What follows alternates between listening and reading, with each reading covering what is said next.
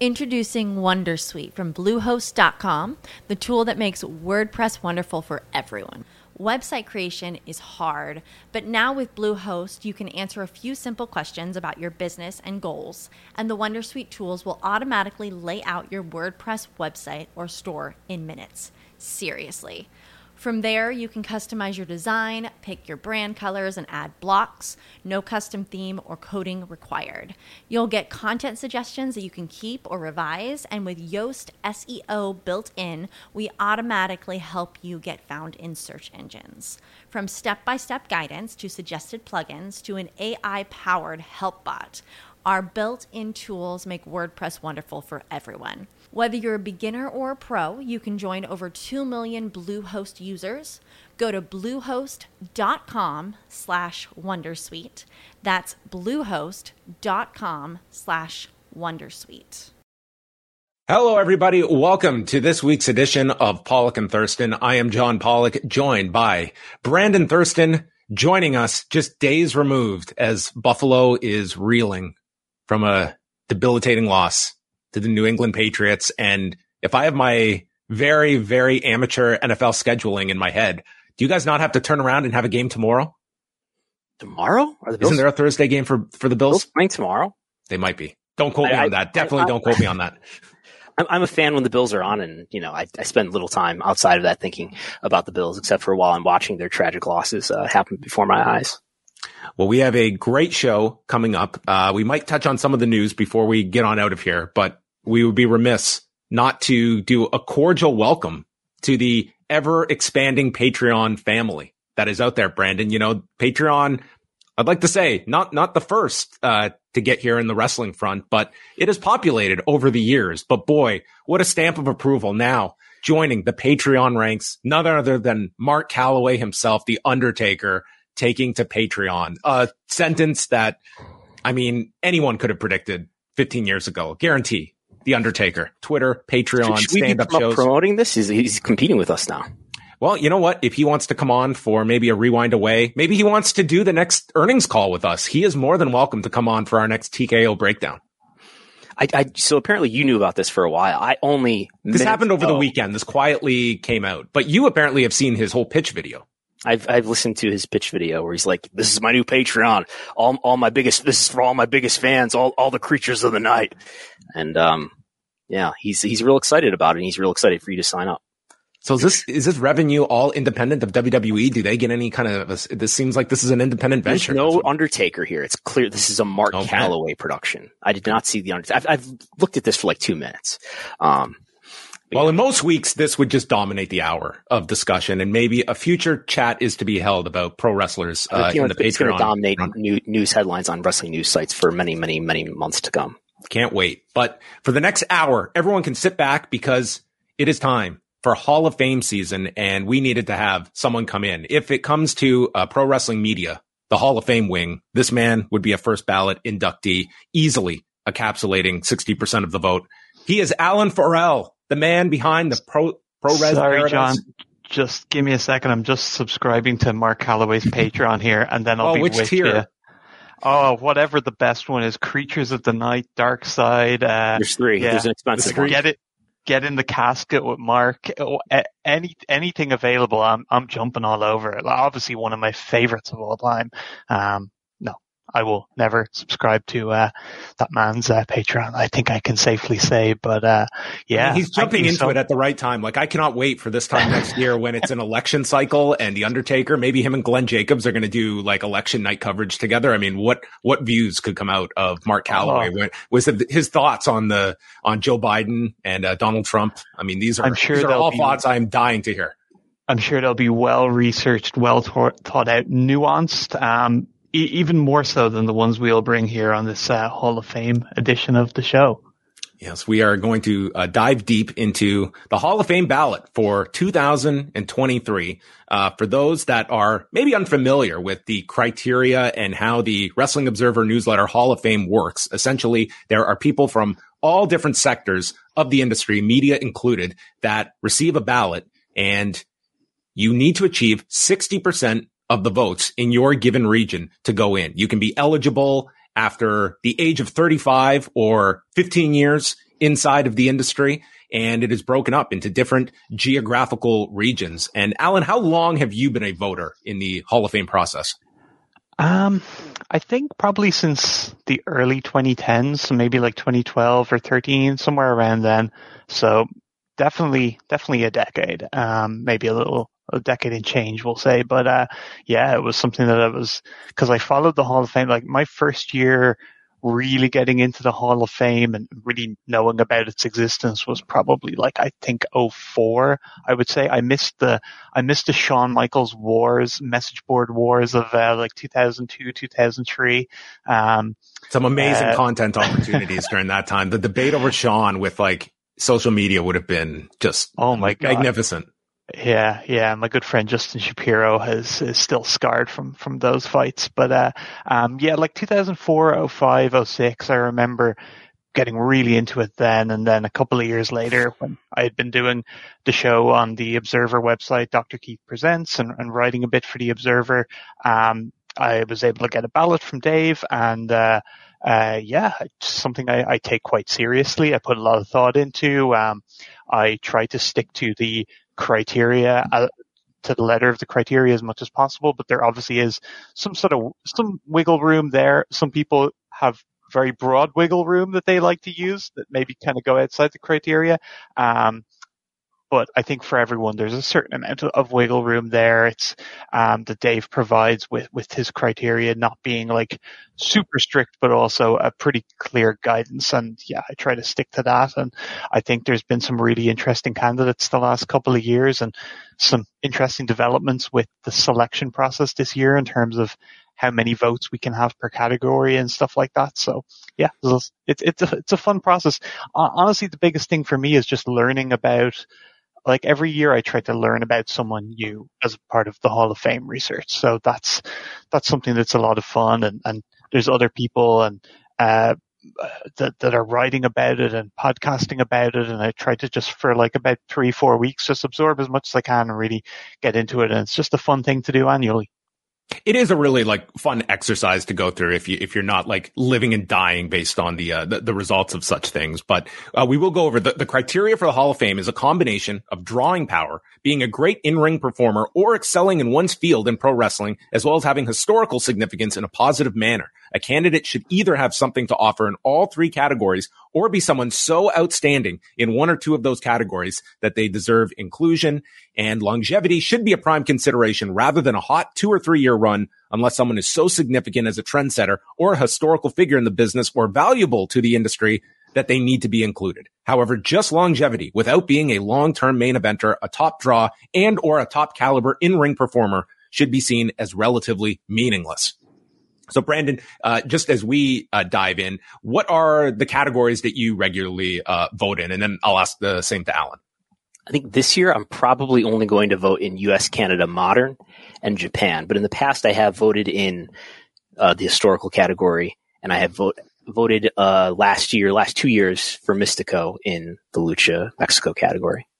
Backed up last week. I mean, clearly Rosenberg, Texas. They they went to the ballot box last week and got uh, you know they they cemented Mistico's inclusion last year. H- how about yourself, Alan? What are the regions that you regularly vote in? Um, well, I when I asked for the ballot, I 10 years ago, I kind of purported myself as an expert in Japan and obviously sort of modern US and Canada. Um, back when I was still in my in my twenties, but now in my late thirties, and I start to notice a few greys in the beard, and uh, I see certain names appearing in the historical bucket that make me feel extremely old. Uh, as of last year, I've been voting in the historical uh, as well, and trying to. Last year, I did a lot of research into the historical candidates and um, read a lot about different people, and felt I could kind of give a meaningful vote towards that category. Um, Mexico is something that there are candidates that pop up most years that I feel quite strongly about. Brandon Sad Mistico is a great example. Um, but this year, I've never voted in Mexico because there's usually more there that I'm not comfortable with than that I am. And this year, that's particularly the case. I'm leaving it to others this year from Mexico. The names that are on there, there's one or two that I, I would have an opinion on, but for the most part, that region this year, I think it's one that I'll I'll step back from, and I'll be interested to see who goes through. And um, and non wrestler as well, obviously, is something that I've always voted in. I, I view non wrestler because it's such a, a, a there's such a large quantity of guys in there you're never going to be an expert on everyone in that bucket. And it's just a case of, you know, Dave taking the, uh, uh, seeing who comes through with the amount of people that vote, because I think most people tend to, to vote in that category. So it's, you're, you're gonna, you're gonna separate the, the wheat from the chaff, I guess, uh, in, in that one. And we yeah, do have not in non-wrestlers, by the way, we, it's clarified what category they're in. So non-wrestlers yes. are, they belong to one of these, you might call them region categories. And until this year, it was you know, sort of for you to guess which which category they belonged to because because Chris but, Harrington discovered that, didn't yes, he? Like about yes. seven or eight years ago, he was like, "Wait a minute, Dave's doing something funky here." Yes, it's one of Mookie's many discoveries. And so, if you were not, um, if you say you were choosing not to vote in the historical category, but you wanted to vote for, let's say, Morris Sigel, and you voted for him in the non-wrestler category, you were then sort of voting against everybody you thought you were just abstaining from. But now it's it's been made clear, much to my relief. Yeah, I'm voting in the same categories as Alan. I, I have voted for Mexico in the past, but it, it's the same where there, there might be some that, that stand out that I feel comfortable voting on, but there's enough that I don't that I feel it's better to just abstain as well as rest of the world that I'm just not as well versed on the entire field. So maybe we will get some time for some of the historical candidates, but I want to focus a bit on, um, uh, primarily our discussion will be on the modern performers as well as Japan.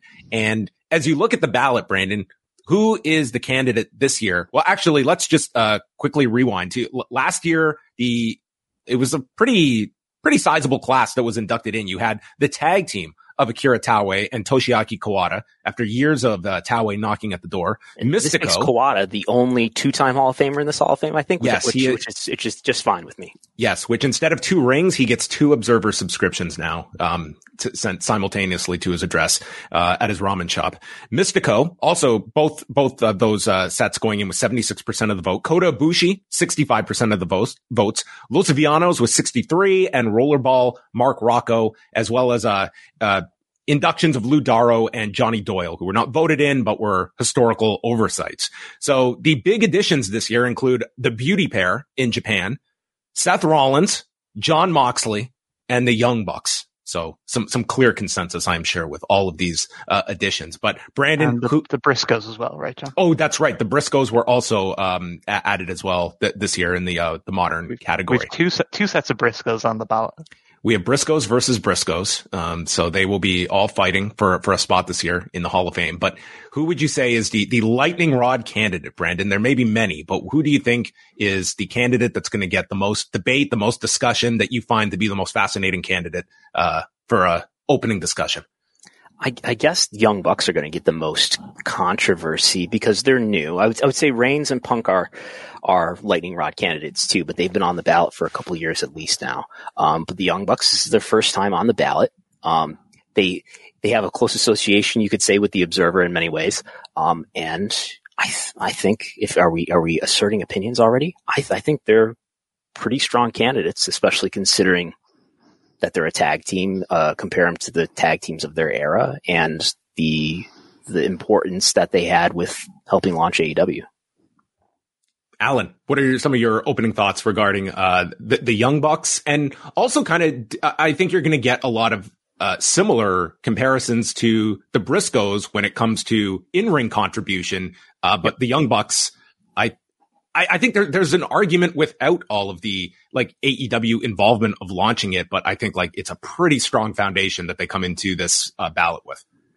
Yeah, it's funny. I've when you kind of I have to step back from kind of what I've been doing in my head regarding the Hall of Fame to when we come on a show like this and we're discussing kind of like you mentioned them as being like a, a big talking point candidate right from the start. I'm like, oh my god, I've given zero amount of seconds thought to the Young Bucks for this because to me they're just such a slam dunk. Like it's, mm-hmm. I was like, I, I knew I'd be voting for them whenever they appeared on the ballot, and then I was like, okay, they're on this year, I'll be voting for them, and it's because of what you said, John. They have such a strong case before all the influence. Um, I'll just I'll take the influence side of things first, like seeing how their careers developed because I've been following the Young Bucks since Matt Jackson sent me links on MySpace in 2006 to stuff they were doing in like their backyard.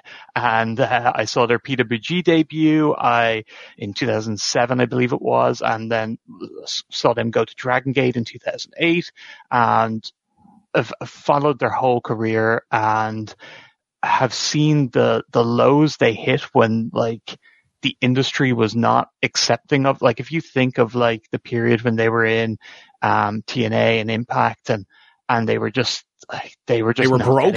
Like they were not. Like they were broke. part of their story.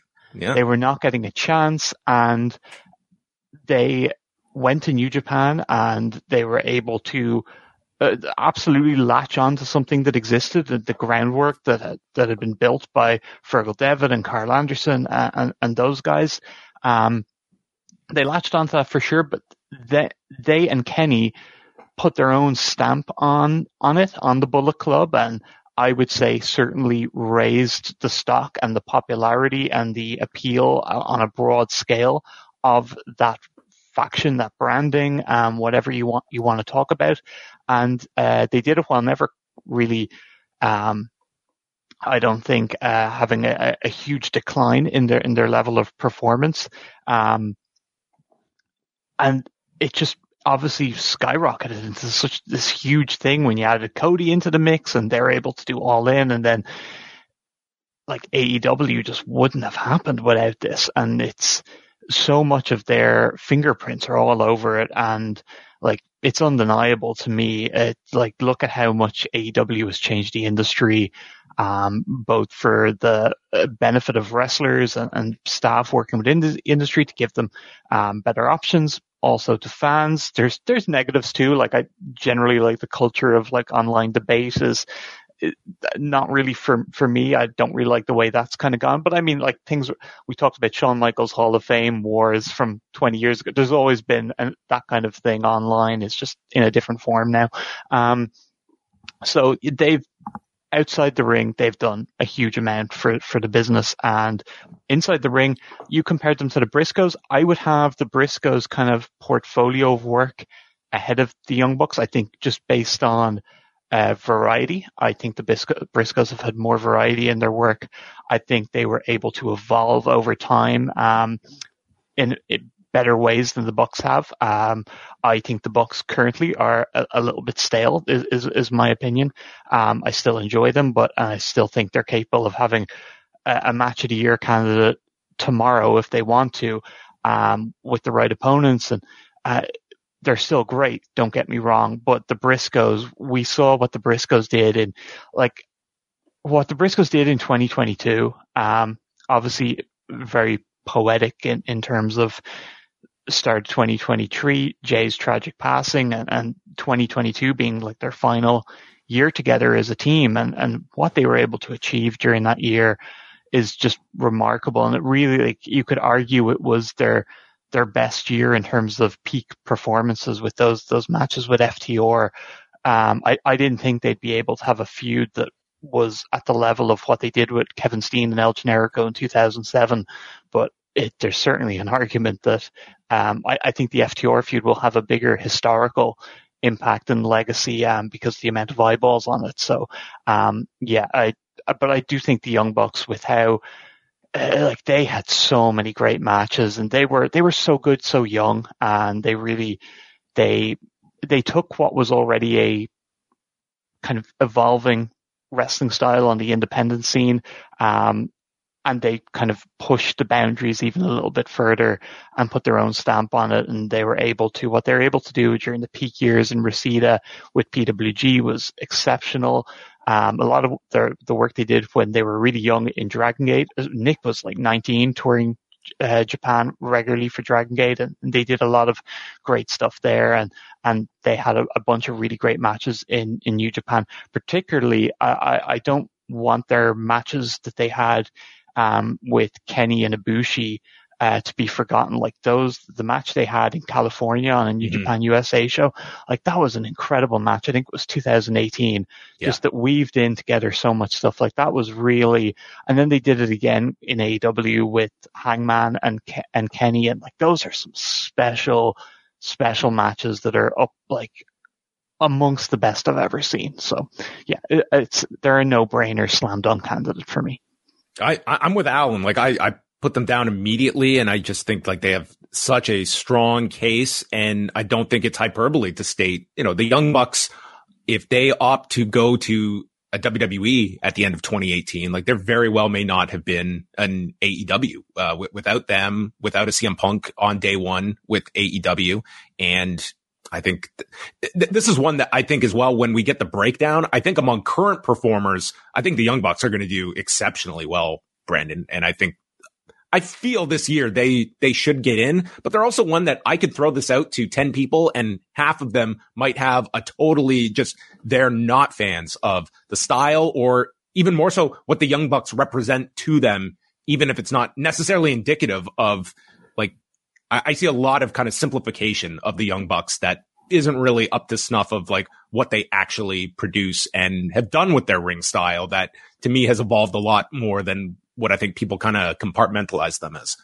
Yeah, I think they're a very divisive team with people online. And I think there's probably a lot of examples of other wrestlers throughout history who were looked at as not knowing how to work or not wrestling the right kind of style or not wrestling in the right way. I think as time goes on, that that will shed away from how they're perceived in history. Um, I mean, that's not really what we're voting on, but I I think that as time goes by, you know, the, the, the people who criticize and, uh, Antonino Rocca for, you know, doing too many flying moves are going to be kind of the same people who are criticizing, uh, the Young Bucks right now. Because I think their, their historical significance will continue to, to last and, and leave people with, you know, long lasting memories. And I think they're, I mean, to think about a tag team that has had, you know, a similar volume of match quality is pretty hard. Uh, maybe the Briscoes are in that conversation, but I don't know if anybody really comes close. Now they were never in WWE. They never had the, the sort of wide recognition, like say maybe a tag team like the New Day are, who have you know never been on this ballot. Don't know if they ever will be. Um, so in terms of you know being known to the average person, maybe not so much, but in terms of starting something that that they just sort of grew out of the indies and being in New Japan. And then, by the way, helping the Bullet Club brand grow into something that was worth being licensed at Hot Topic. And we had, um, I think during WrestleMania weekend 2018, I, have heard the story that, you know, somebody asked, you know, somebody at WWE, you know, you know, why don't we have the Bullet Club shirts, you know, uh, your Bullet Club shirts in, in, our shop or something like that, and not realizing that that wasn't a WWE brand. Um, so that stuff, helping build that brand, which is a minor point, but also being instrumental in allowing AEW to exist. I, I think Tony Khan was going to launch a promotion regardless of what talent he was able to get, whether or not it would have all come together and would all have worked and enough people would, you know, enough talent and people would have trusted AEW to, to be what it's become without the Young Bucks there and without the, the early, you know, all in players there is another question. Uh, but it's allowed, they, they've played a large part in being able to create a strong alternative for fans and for workers, um, which has really changed wrestling in a big way. They were the hook, uh, especially in, in, the early days. Like if Tony did something without them, uh, there's a few routes he could go in terms of what his hook would be, but I don't think anything would be near as strong. Like if he could persuade Punk, but we know the reservations Punk had in terms of trusting. Um, and what's the domino Tony. effect if if the Bucks opt out? Like, maybe Punk is still there. yeah, I mean, um, yeah, true. If you, if you just look at the at the fact, like how does that impact uh, Kenny's decision making, Cody's decision making, like for Jericho to jump on board? Like those are questions we can't answer, but it's like I think they were pretty key to bringing to cultivating an audience that was so desperately looking for um, something else in wrestling that they were pretty much the blueprint of like representing that to that audience of something different that this company needed to have that as opposed to just here's a company with all this money to fund a wrestling company. And instead there was this large groundswell that they were going crisscrossing the country cultivating for years on the independent. It, it was bigger than anyone thought. Like I, I can't speak for you guys, but I was like, I knew they had a pretty healthy following. I felt that pretty well finger on the pulse with that, but I was staggered to see just how big it actually was and, and still with things like, and obviously this isn't directly them or anything, but there things like the Wembley show, which I was at, like it's like, I think we constantly underestimate how, um, how big of a fan base there is for certain kind of niche things within this this niche hobby that we we all love. So, well, let's move on to uh, two more um, non-confrontational picks. Uh, let, let's discuss Roman Reigns and CM Punk next. Um, let's let, let's start with, with Roman Reigns because there's probably plenty to uh, dissect with, with Punk. But for Roman Reigns, um, Brandon, have you been a past Roman Reigns voter? Uh, and if not, um, has has that changed over time? And what has gone into your decision process as Roman has grown into this character that is the current representation of him? This is only his what second or third time on the ballot. I have never voted for him yet. I will probably be voting for him. Yeah, he was only on last last year. He only got thirty one percent of the vote, and that was right. his. I was this his first time on the ballot, or he that, that was off? his that was his third year. This this is his third year on the ballot. So he was on the ballot last year and the year before that. Okay, there we go. Um, so there you go. Yeah, 31% last year. So, I mean, he has a ton of ground to, uh, make up this year and would like that. That is not a number that like that would be a massive, um, gain for, for him to pass the 60% threshold. But I think he has an incredibly strong case this year. Yeah. I think, you know, I, as, as somebody who's, who's looking at and reporting the quarter hours, it's, it's something that we've talked about in the last couple months is that when we've looked at the quarter hours, maybe in 2022, certainly the first half of 2022, it was hard to decipher somebody really moving, oh God, moving the needle. Um, but as 2022 wore on, um, and certainly this year, uh, some of the biggest quarter hours have been associated with his segments. And there's been more clarity in other ways too across quarter hours and other, other forms of measurement, right? Um, WWE has regained a lot of popularity in the last 12 months at least. Um, Raw and SmackDown are doing better for the most part than they were, say, two years ago. TV ratings for both are up. Live attendance for both are up. But SmackDown, which is the brand that he's on, is up more strongly than Raw in live attendance. It's uh, the TV ratings are up more strongly than Raw. Uh, both, both in the case of SmackDown. Um, and I don't know if you could argue that there's anybody that's anywhere near as central to the WWE's regaining in popularity over the last couple of years than him. Um, I've been a proponent of the notion that being on Peacock has helped, which I think it has. and, but I think the talent, uh, has had a lot to do with that too. And I think Roman Reigns has by far, uh, played the biggest part. I think it's easy to dismiss anybody from being a draw in this era, especially in WWE where the brand is so strong and people want to talk about, no, the brand is the draw. And WrestleMania doesn't really draw. You can't credit that much to the talent, but because the, the tickets are sold so far ahead of time. But I think I was looking at the, the years that he's main evented WrestleMania, uh, since he first main evented WrestleMania, which is 2015. So he, he's main evented you know, go, go 2015 to the present, and that's nine years. And there's only two years where he was not in the last match on the last night of WrestleMania. Uh, every other year, he's main eventing. He's main eventing against Lesnar in 2015, against Triple H, against The Undertaker, against Lesnar. He has two years in 2019 and 2020 where he doesn't main event. He's not even on the 2020 WrestleMania, of course. That's the big pandemic one with no crowd. Uh, but then he main events again in 2021, 2022, 2023.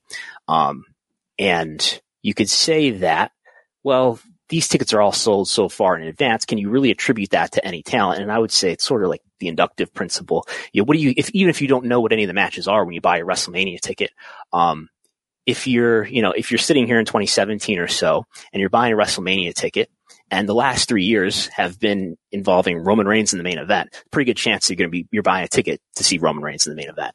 And these nine shows, the ones that weren't affected by the pandemic, um, there's like seven out of nine, and those are almost without exception. If you exclude some of the, the big government shows in North Korea and Saudi Arabia, these are the biggest live gates of all time adjusted for inflation.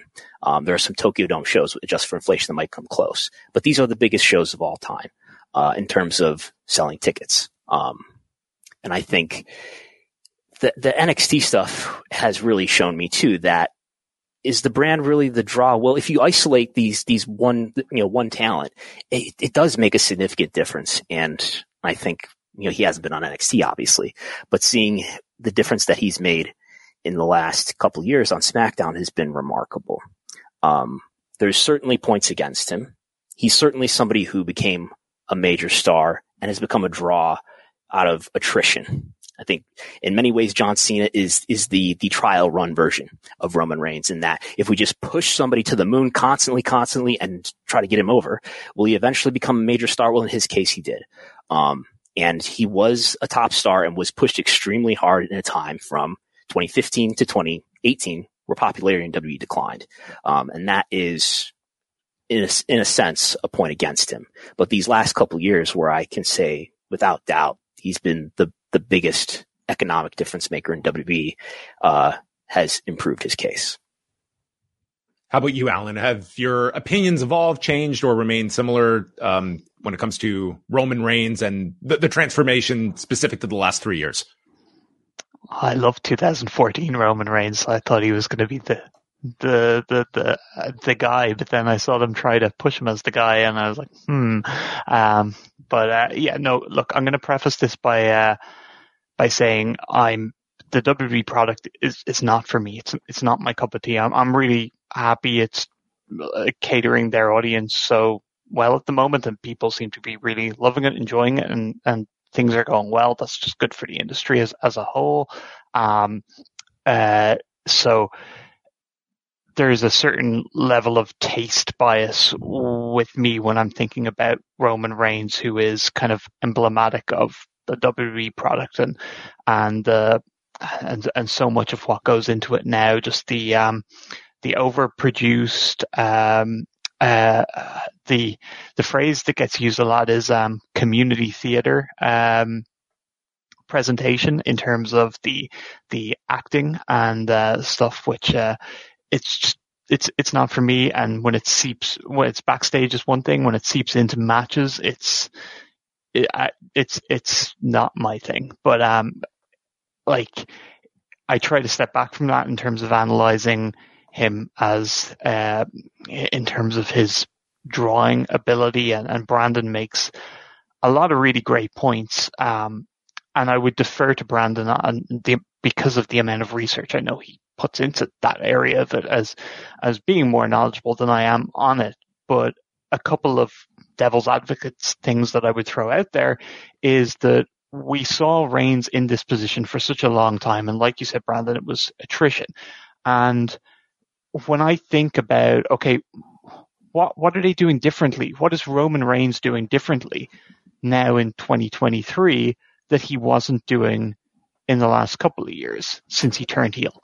And based on my knowledge, I, I'm not aware of him doing anything greatly differently, but I am aware that Sami Zayn got incredibly hot. Um, I'm aware that Cody Rhodes came over from AEW and really lifted the momentum of the product. I'm aware that Vince McMahon was kind of portrayed amongst the WWE fan community as kind of like the boogeyman. And when he got ousted and everyone's favorite savior, Paul Levesque, got given creative control, that kind of gave fans a boost in terms of thinking it was more, you know, uh, thinking things were better and then giving the product more of a chance, being more excited about the product and them being able to cater to those fans over the last year and then the aforementioned guys kind of being put into the mix and uh, the Bloodline storyline, which hadn't been hugely successful up until this year, really taking a hold this year. I struggle to see that there's definitive um, credit for Roman to Roman Reigns for that. I think you kind of spread that around a number of factors. And the other thing with Reigns, and I'll let you guys fill me in here, is like he's he would would I be right in saying he's like on maybe 30 to 40% of TV and pay-per-views a year and very much less than that house shows or is it a higher number than that? This is definitely the least he's wrestled in a year. I'm, I'm, I'm going to look it up, but I, you know, he's on he TV. Takes large chunks of time off, right? And good for him, by the way. But, uh, yeah, it's when I see that, um, I, I start to wonder, uh, I, I see that yes, the, the fan base are more enthusiastic as the about the product. And as a result, they're more enthusiastic about him. But I don't think he made the fans more enthusiastic about the product. I've yet to see any kind of, I'm not aware of anything he's done differently in how he portrays himself, how he wrestles, um, that make, that make me think that. And then there's a sort of historical significance, um, and in-ring performance uh, aspect of it as well that I want to get into, but I'll, I'll let you kind of respond on that first. Would, well, would you say like his him turning heel was a turning point in which the fans were able to boo him, which is which they kind of wanted to do while being part there of the was show? Like two, there was like two hour or two years of him as a heel that wasn't delivering the numbers that they have this year, right? Because he turned in 2020. Am I right? Yeah, the summer of 2020 during the pandemic. So you had like I, I, would certainly say it's it's been this past year where to me he has done his most uh, effective work. I think yes, he has been certainly aided by some really hot baby faces that I think that is more kind of intuitive of superior booking that they had just done a god awful job with handling some of their baby faces that has not been uh, the issue going back uh, even the Drew McIntyre build up last year into the Cardiff show and then following that with Sami Zayn, with Cody Rhodes, with Jey Uso. And I think with Roman, it's, I think it's the, it's the situation of like a lot of it, you do have to look at the, the totality of it. I, I d- certainly acknowledge, pardon the pun, the kind of struggle to get this guy to this role. Like it took unbelievable trial after trial after trial to, to get him to this position that said, the 2015 to 2018 period, it's not as though this was uh, Kevin Nash in the middle of the 90s business for the company either. Um, but he didn't raise that. It's not as though he was like raising the flag either.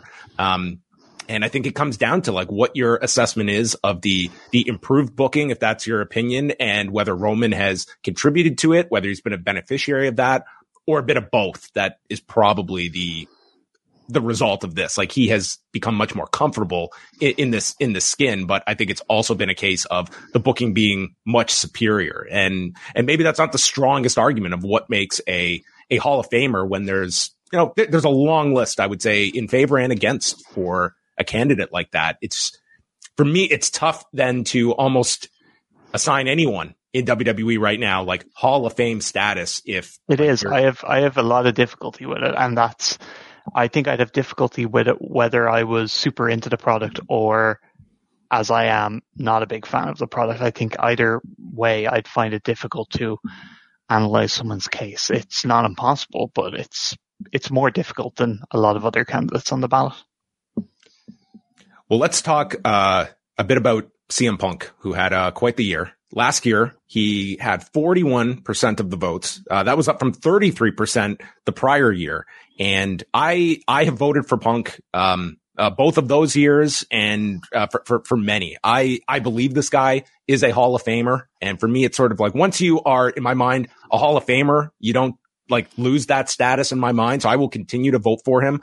I thought if from the influence, I think he had a great impact on WWE's assessment of their developmental system and who could be a, a star post Punk, post Danielson, uh, from his, you know, the, the Ring of Honor tenure up. This guy has been a, like, he has just been someone that has attracted so much attention that people are drawn to.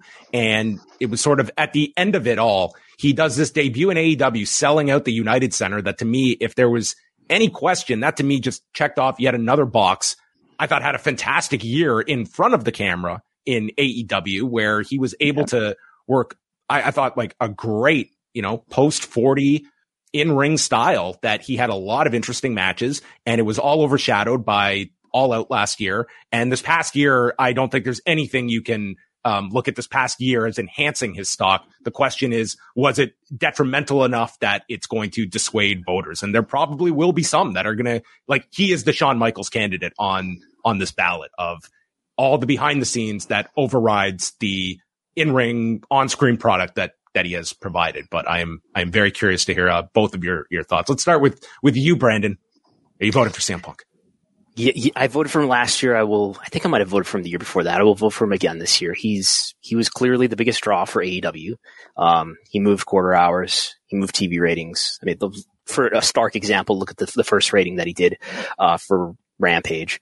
Um, the biggest show, the biggest pay per view show for AEW ever is All Out 2021 with over 200,000 buys. I don't know if they'll, they'll ever touch that record.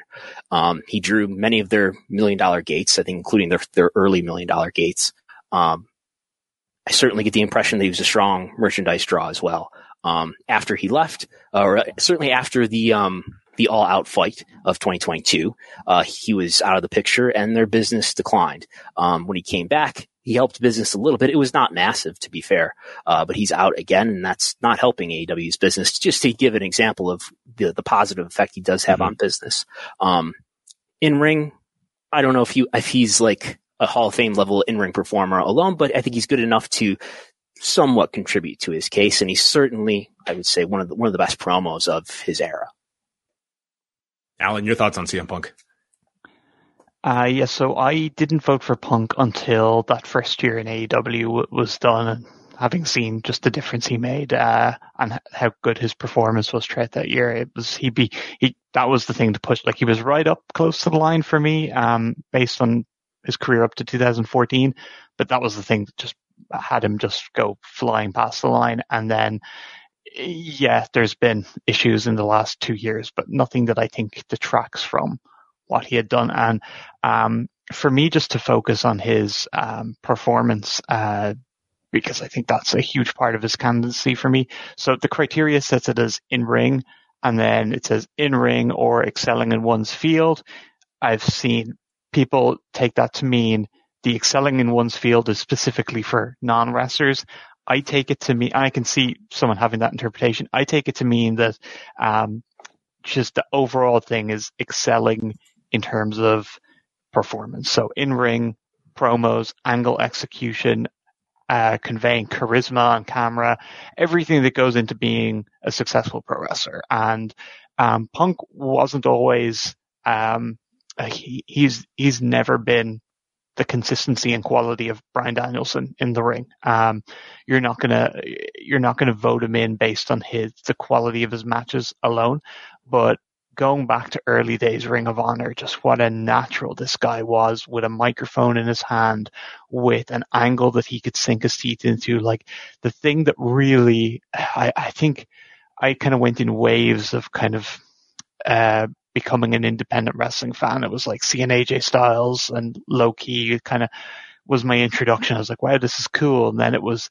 um, maybe a year later, the Punk Raven feud really just grabbed me and just how Punk was in that feud and his, his promos, the straight edge promos at the time that were just dripping with intensity. And there's just a guy that was so driven and driven by his, the level of his performance, wanting to do memorable things and, and caring about what he put forth there. And, and, like, that's something that I, that I feel, I don't want to go on a rant about, um, like modern wrestling or anything like that, but I feel like a lot of, um, a, a, a lot of wrestling today, it, it's very, it's like our culture, it moves very fast, you know, in terms of, um, people are putting things out there to, for, for the moment and kind of not really thinking about legacy and, and creating something special long term. And Punk was someone who you could tell was of that mindset um, back in 2003, 2004.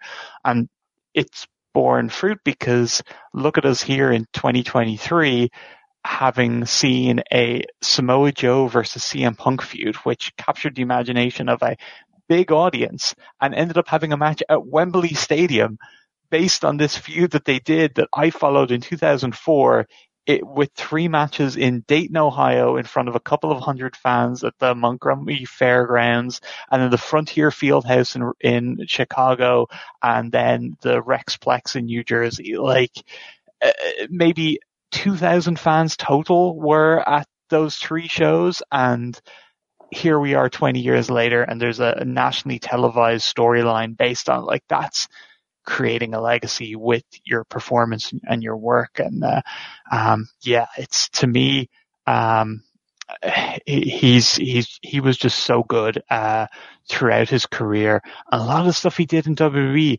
at times when that company was having its creative struggles, and I'm sure as he got into when he did his podcast with Colt Cabana, like various hurdles that he felt were in his way. But if you look at what he was still able to do in spite of that, like some of the stuff, the Rey Mysterio feud, the Jeff Hardy feud, the um, the stuff he did uh, with John Cena, their match on Raw, uh, the pile driver match, I always think of it as, mm-hmm.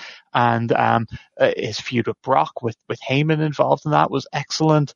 Um, yeah, just the the guy has done so much. He he can really like. I don't think he's the type to sit back happily in ten years and be like, ah, what a career! I'm really really happy with what I achieved and have that moment of zen. I'm sure he'll he'll be thinking about something that's making him angry that day or or whatnot. But uh, uh, yeah, like I'll be thinking, I'll be sitting back and thinking about like great things that CM Punk achieved during his career, and unfortunately, at the moment, if this is where it ends, it's kind of a sour ending. So hopefully it's not. And hopefully we see more good stuff from him in the future.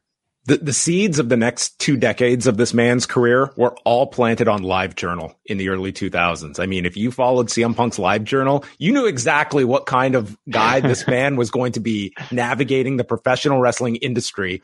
And someone, by his own admission, thought like he would never be in a national company. He wanted to be Stan Hansen or Brody going over to Japan and coming back yeah. and no one would know him. And suddenly I'm one of the biggest stars in the biggest company in the world. Uh, but he's still this, uh, like he comes from like this, like certain upbringing in the industry that that chip on his shoulder, I think it's been both his benefit and his curse. I think it has pushed him to be an unbelievable performer, one of the most captivating speakers we've had of this generation, but also someone that has gotten in his way in the worst uh, examples. And this past year would be uh, multiple exhibits of such. Oh my gosh, Brandon, be, be, no, be careful, be careful on that live journal, Brandon. You might pull up some things that don't fly in 2023, if if my memory serves me right.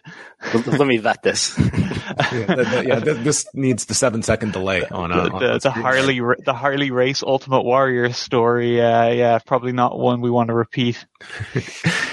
well, um, Punk is uh, to me going to be one of the most interesting uh, candidates this year, and I think like him and him and Roman are, are, two very interesting cases that I could see them both getting in. I could also see both um, not making it in, but both are going to have to make up uh, a, ton of ground uh, th- th- this year in terms of uh, picking up votes. And I would say if you if you didn't vote for Punk last year, I can't imagine too many people looking at, you know what? This past year, he really does cross the threshold for me. I think you either were already a punk voter or you weren't, and you're not going to be convinced over th- this past year. Two additions, and we can kind of wrap them up together are Moxley and Rollins, which are very interesting because here's one that left the WWE system and one that stayed in the WWE system. I would say for John Moxley, if you're looking for uh, pre 2019, I, I don't think he has a prayer of going nope. in based off of his WWE tenure. You're looking at these four years in AEW. And if that is enough for you and for Seth Rollins, um, I just listen. I, I, think Seth Rollins is an incredible, incredible performer. I just do not see him getting the the support um, at, at, this juncture. I think he needs to um, certainly catapult himself as more um, just to a higher level in, in WWE. Like the in ring is, you know, very, you could argue he is the, the best performer in WWE, but, um, I'm curious. And either of you think differently? I think Moxley's the more intriguing debate.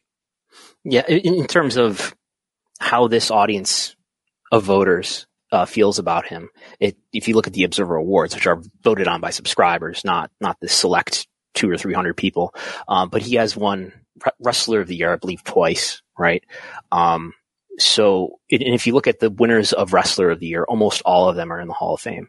Um, so I think he's building a case, Moxley is, uh, towards getting in eventually. Um, not ready to vote for him yet, but as time goes on, he'll improve his case.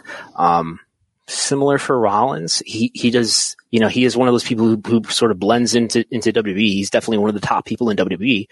Um, but is he Hall of Fame worthy? I think he's somebody who's going to be on the ballot for a long time, and maybe he gets in eventually. Uh, but not yet. He was on the ballot once before, wasn't he? I think him and Moxley were both on in 2021, and I think we're under 10%. So yeah, this that, is their return exactly. to the ballot. Yep. Yeah, they're on in, in 2021 and, and this year. Yeah. I could honestly see Rollins falling off again, and if he falls off twice, I'm I'm not sure there's an argument to, to put because what's he going to do? To, like, it's interesting. How it, many people have fallen off the ballot twice? I imagine that's a pro, that's probably a small list. Yeah, it's it's not a it's not the nicest thing. Uh, but uh, yeah, but uh, yeah, uh, if he if he does go off a sec, like I just I fail to see what could have him go on a third time that he could do. I don't think his in ring work is going to evolve to any, like it's probably just going to slow down, right? In terms of his, his level of performance. We've seen already a big shift in his character. Um, I'm not sure how many more of those he has in, in the holster, but who knows? But yeah, it's, uh, Moxley's a more interesting candidate for me. Um, I think, uh, I'm going to be like, putting his name on and scratching it off my ballot about 20 times before uh, I finally email it over to Dave. I'm so close to being a, a Moxley voter. He's right there on the edge. If like I was told his career was ending tonight, hopefully it doesn't, um, I would vote for him. Um, but I feel he's still, and I'm not someone who's hard and fast about, oh, the, uh, someone's an active performer. I'm not going to vote for them. But absolutely not. I don't think that's part of the criteria. But in Moxley's case, I still, he's, I feel like he's still got so much that he's going to give to pro wrestling. And I still feel like his career is, I, I, just think there's a lot more meat on the bone to come from John Moxley.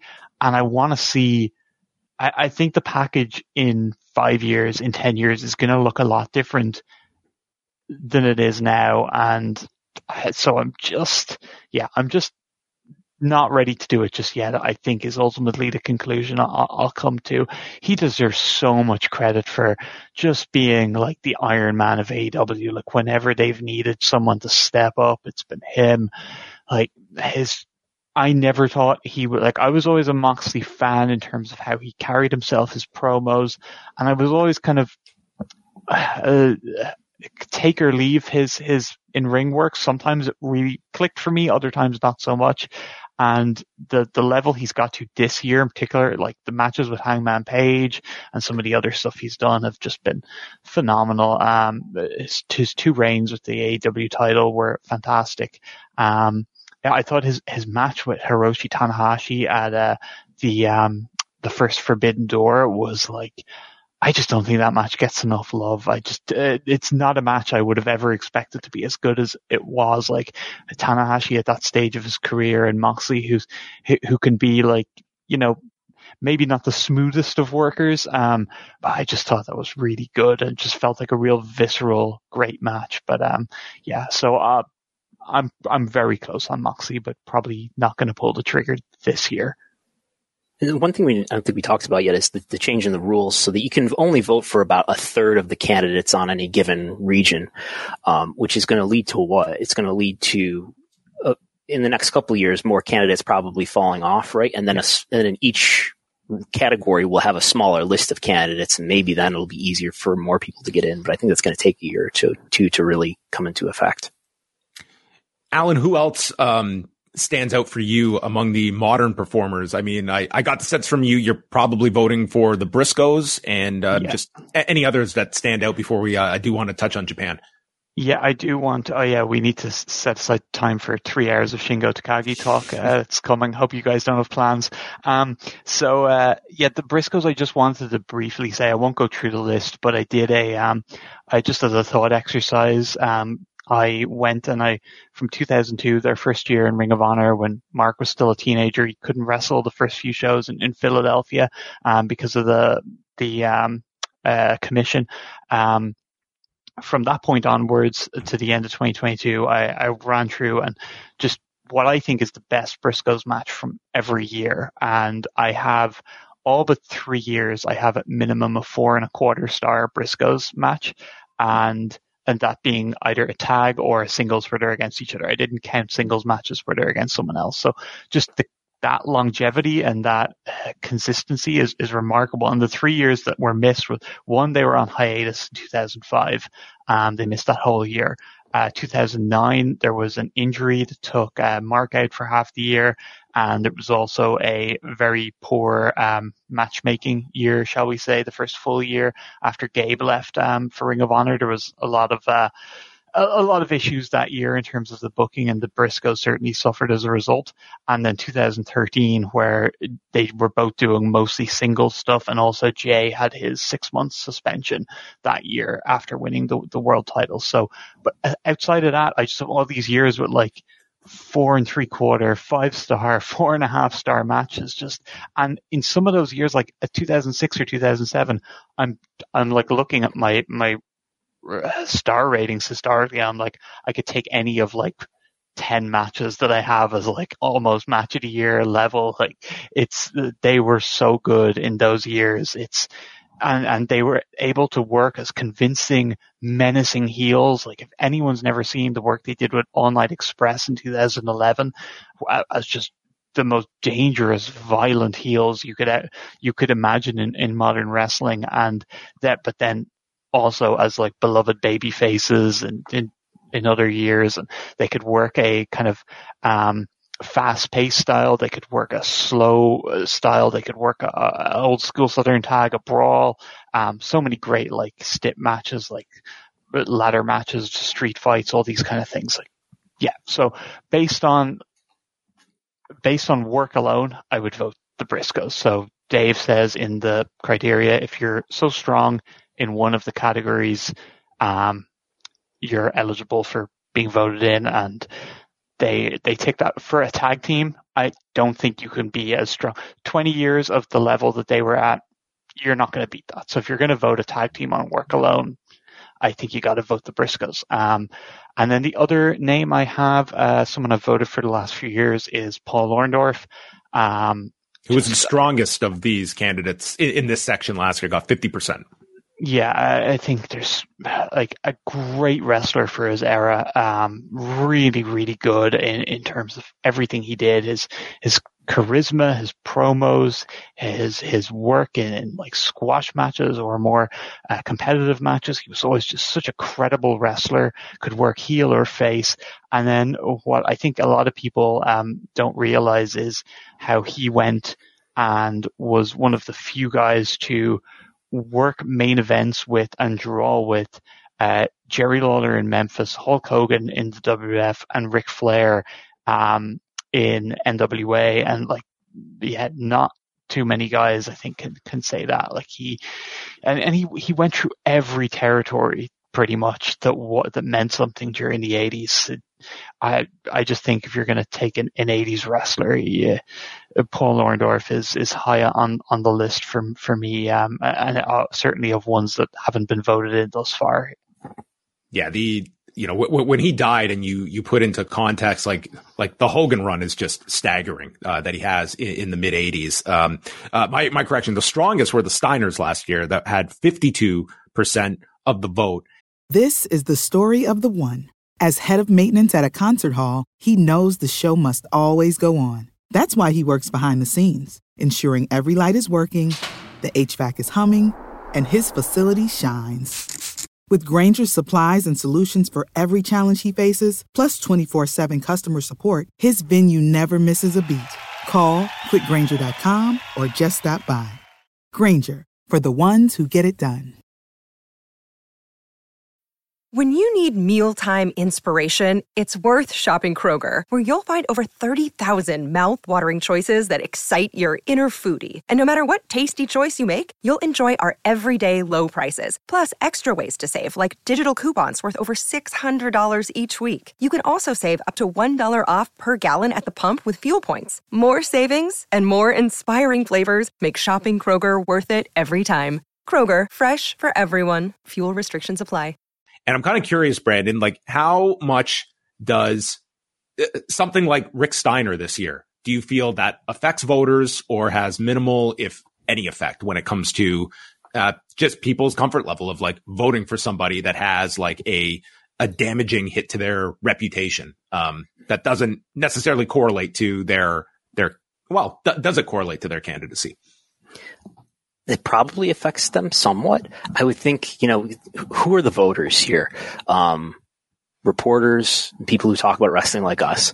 Um, I, I, I don't, th- I don't think old wrestlers. I think a lot of the old wrestlers exactly. share some similar views as Rick Steiner. So, so you're aware of it to begin with, and if they were, aware, yeah, exactly. unfortunately, do these people care about it? Um, I could see it lessening enthusiasm. I was surprised to see that the Steiner brothers were the leading candidates who did not get in last year. Um, yeah, me too. Yeah. Well, let's uh, move on over to the Shingo Takagi section, uh, represented by Japan. It's kind of interesting. Like we talk about the Briscoes and Brandon had just pulled up like, like their cage match ratings and th- granted cage match has definitely gained, uh, I would say influence the, these last couple of years, but nonetheless, it's like, it's by a gigantic margin that their votes are reflective of the three FTR matches as opposed to like 20 years before that. And with Shingo Takagi, like I'd imagine Alan, a ton of people that are voting for Shingo Takagi are looking at these last four years in New Japan. And it's, it's a case of platform of the Briscoes in ROH and Shingo Takagi in Dragon Gate that is massive parts of their careers, but just don't have the, the same eyes that, you know, the Briscoes in AEW for a year slash Ring of Honor or Shingo in New Japan have had these last few years. Yeah, I think because um, someone posted on uh, the Voice of Wrestling Discord yesterday, and I was I was looking at it, and uh, I think they had on the cage match match guide uh, something like seventy or so Shingo matches that were that were up there, and I know uh, my good friend Case Lowe, um, he did a great uh, he did a great kind of um, he put together something, and he's a Dragon Gate expert, um, he, more so than me even I think these days. And and Case did something. He was super knowledgeable on Shingo's whole career right back from the start, and he tallied. And honestly, I would probably even have it a little higher if I was stuck at my own records. He tallied uh, 205 Shingo matches that were four star or higher, and that was up until I think. Uh, like maybe 20 end of 2021, I want to say. And, um, like that's an astronomical number. And for me, yes, cage matches absolutely uh, weighted towards what Shingo has done in New Japan. And if you're to compare him to a Kazuchika Okada, who's essentially his whole meaningful career has been in the New streaming Japan era. boom era, streaming era, where everyone's watching these matches and going on Cage Match and rating them. There are so many Shingo matches from Dragon Gate that I would consider like high end match of the year level bouts that probably uh, very few people have rated on Cage Match and um, a few people outside of a, a small bubble would have seen. And certainly in terms of Hall of Fame voters, I don't think it's it's well known. So like that's like I've written articles about Shingo over the years to try to um, make that argument, so it is a little bit more well known, and it's uh, basically for me. And there is there is a argument for Shingo in terms of certain things he was he's been not necessarily that he has been a Hall of Fame level draw. He certainly hasn't, but there's there's positives in that criteria for him um, that are a nice little icing on the cake. But when you're voting for Shingo, and I want to I lump Tomohiro Ishii into this as well. Um, what you're asking yourself is how good do you have to be in terms of performance, in terms of portfolio of great matches, to get in on work alone? And what is what is your as a voter um, what is your benchmark for that? For me, I look at, I keep a, uh, every four years I do the greatest wrestler ever list. And, uh, um, to me, I would have to have you in the top 30, I would say, in or around greatest wrestlers ever. I would have to consider you at that level to, um, and, and that's purely talking in terms of performance. Um, to vote you in on work alone. If you're if you're amongst that top 30, you get in on work alone. And there as we see the wrestling move towards wrestlers having much more of a care for their match quality now than say in like 1991 or 1987. Um, or certainly even the late 90s, like it's match quality, uh, chasing star ratings has become a much bigger thing. So you're going to see a lot of guys with deeper portfolios than you had in the past. But if we're going to vote in everyone that has a hundred for and a quarter star matches or whatever, just for argument's sake, you're going to end up finding yourself probably more and more voting, thinking about voting in guys who really, I don't know if Masato Tanaka Roderick Strong are guys who are Hall of Fame candidates, even though they have this litany of great matches. So what I think about is, okay, I see this person now as being kind of amongst the greatest ever in terms of in-ring output, but in 20 years, are they still going to hold that spot in my th- top 30? I'm very confident Shingo Takagi and Tomohiro Ishii well will. Um, I don't think there's going to be in my lifetime. I don't think 30 guys are going to put together better portfolios of in-ring work than those two. Right now, as people know, I'll say it bluntly and clearly, Shingo Takagi to me is the greatest wrestler of all time. I had him at number one in my last list uh, in 2021. And um, that's from following his career as a rookie in 2004 and seeing everything he's done. And I think he is, in terms of pro wrestling performance, and it comes from the amount he thinks about the business, what a huge fan he is of the business, his historical knowledge, how driven he is.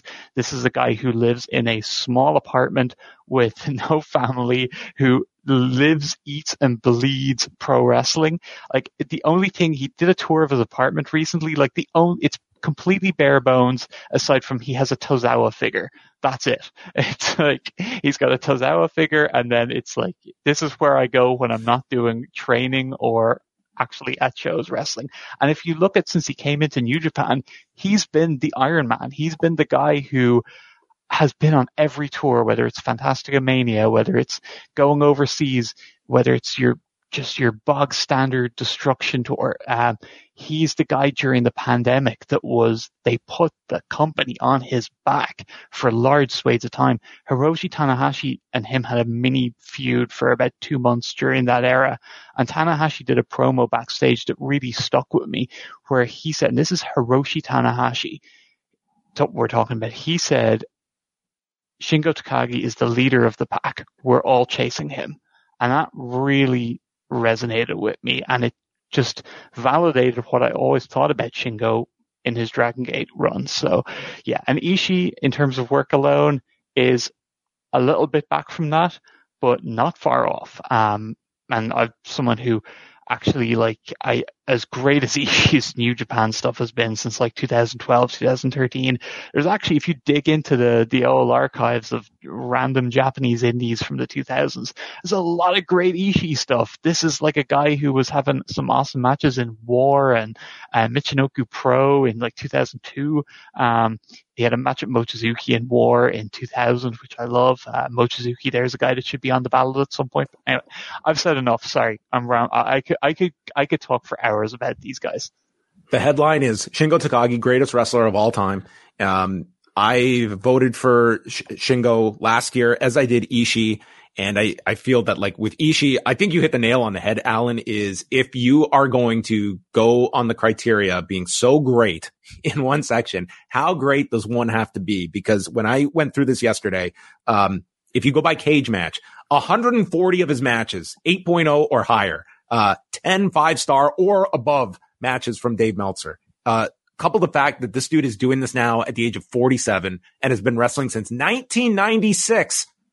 He debuted when I was 12. Okay. I am nearing 40 with two children. So, I mean, that's longevity in a, in a nutshell right there. I would also argue that he has been consistently Mr. G1, with all due respect to Masahiro Chono, he is Mr. G1 at a time when the G1 has never been more popular. He is the constant on a tournament that is based on the highest level of wrestling in a, in a small period of time over the year. He is the consistent highest performing uh, wrestler every single summer in that tournament or fall and I think has greatly enhanced just the prestige of the G1 as it has been exported worldwide for people to uh, sign up for New Japan World. So, um, like Ishii and Takagi get my votes, um, because I, I think that, I think for Takagi, like, I think it's just a, a clear, um, blind spot for a lot of people that Dragon Gate does represent. That is a, I, I think very, very like under, uh, covered promotion when it when it comes to their stability at a time when Japan was very very unstable. And, and Shingo as well uh, during um, sort of time between Dragon Gate and New Japan, he had a couple of months where it was like, oh yeah, maybe I'll just you know take it easy for a bit, rest up before uh, I just make this big career move. No, he worked a Champion Carnival, he worked Battle of Los Angeles, and he was like incredible in both of those. Like the the guy is just he's so he's so motivated, he's so driven and so durable. Like he's he's knock on wood, he like never misses any time due to injuries or anything like that. It's it's it's quite quite amazing. Yeah. So so Ishii is is probably the one candidate that I'm going to vote for. Um, I could be talked into Jackie Sato uh, and Beauty Pair. Um, I wanted but, to talk about them because I, I, okay. I this is an interesting one because Jackie Jackie Sato is in. She was in the inaugural class in '96, but she's on this year to uh, join Kawada as a two-time member um, as part of the Beauty Pair, which were like a phenomenally influential, like pop culture act in Japan that uh, went above and beyond just a professional wrestling tag team. And I guess it, it comes down to like, I'm, I'm kind of torn on some of these like tag team additions because for many of them, like you take a, a Hart Foundation that are on the ballot. Like Bret Hart is in the Hall of Fame. I don't think most people are arguing Bret Hart's candidacy. I would take into account Bret Hart's involvement in the Hart Foundation with his candidacy. Is Jim Neidhart a Hall of Famer? And this is going to be your, your argument is, is you see such a, a difference between the two, um, are, are you voting them in as the act on its own? Maybe. Um, but I think it, it, it is going to be a case by case basis that you go with. Like I, I voted for Rocca and Perez because I think that their time together, like, yes, Rock is already a Hall of Famer, but I think that team, if you study uh, late 50s, early 60s in New York of what they drew, uh, like it was phenomenal numbers that they were doing with the Graham brothers. And like that was a tag team territory during their biggest run on top. Um, did you vote tag- Holy, did you vote Holy Demon Army, John? I did. I did. They got yeah, in same. as, as well. Um, so yeah, I'm I'm I'm going to be voting for the beauty pair. That's my my long-winded uh, answer to that one because I mean, j- just in in studying them, I think it was a short period. That's the argument against it, and the fact that Sato is in that you would see as like the stronger of two. Um, but man, for for the period that they had, um, this was also like they were also handicapped by the the age limit as well. Like they were not going to have a 15 year run together. Like that was just not going to happen in All Japan Women. And then Jackie Sato comes back out of retirement in her 20s and has like a, a second run uh, on top of it. But um, yeah, the the beauty pair. Any others that you're voting for in this section, Brandon? Just Tomohiro Ishii. I'm, I'm, i need to learn more about the beauty pair, but um, CIMA is close, and uh, I, I have a soft spot for Hayabusa, but I, I will not be voting for him. Um, you're you're of the uh, you're of the '90s tape trading generation, yes. Brandon. It's that that community has all got a soft spot. The first tape Hayabusa. I ever got through the mail was the best of Hayabusa. um, I love it. it. Like it like it it changed my wrestling life. It's like a six hour sixth generation, terrible quality tape. Uh, it, it, it, ends cut off it just as we're getting to the All Japan era where it's Hayabusa and Jinsei Shinzaki versus Jun Akiyama, uh, and Mitsuharu Misawa from Real World Tag League, I think 96. And, I, and I'm like a, I don't know, 15 year old kid just flipping out watching this match and it just cuts off. And, and I was, you know, introduced to All Japan Pro Wrestling that way in the All Japan in the 90s. Um, but Hayabusa was super cool because he would do the high flying stuff he would do dangerous stuff and he would uh, do the death matches too. And so that the, the look, uh, an iconic yeah, look, oh, one yeah. of the coolest looking wrestlers of all time. Yeah, sure. CIMA's gotten my vote every year, but he's also one where I just I don't feel he's going to go in. Um, but I if feel there like, was no limit this year of three because we're limited to three. That, that's right. That's right. Yeah. Um, it would have been it would have been a disaster if if the guys didn't get in last year, were st- or did get in last year, were still on the ballot, and we were trying to limit to three. Um, oh my god! But it's actually made it quite easy for me because Ishii, uh, CIMA, uh, and Shingo are, are my three guys, and I would have voted for them um, uh, comfortably. So, um, yes, like someone like the beauty pair, like Brandon said, I'd like to give more um, time and thought to, but I just I, am going to use my vote on the three that I on, until those three aren't all on the ballot or un, unless we go to four at some point, I'll just keep voting those three. Um, CIMA, I won't spend a ton of time on CIMA.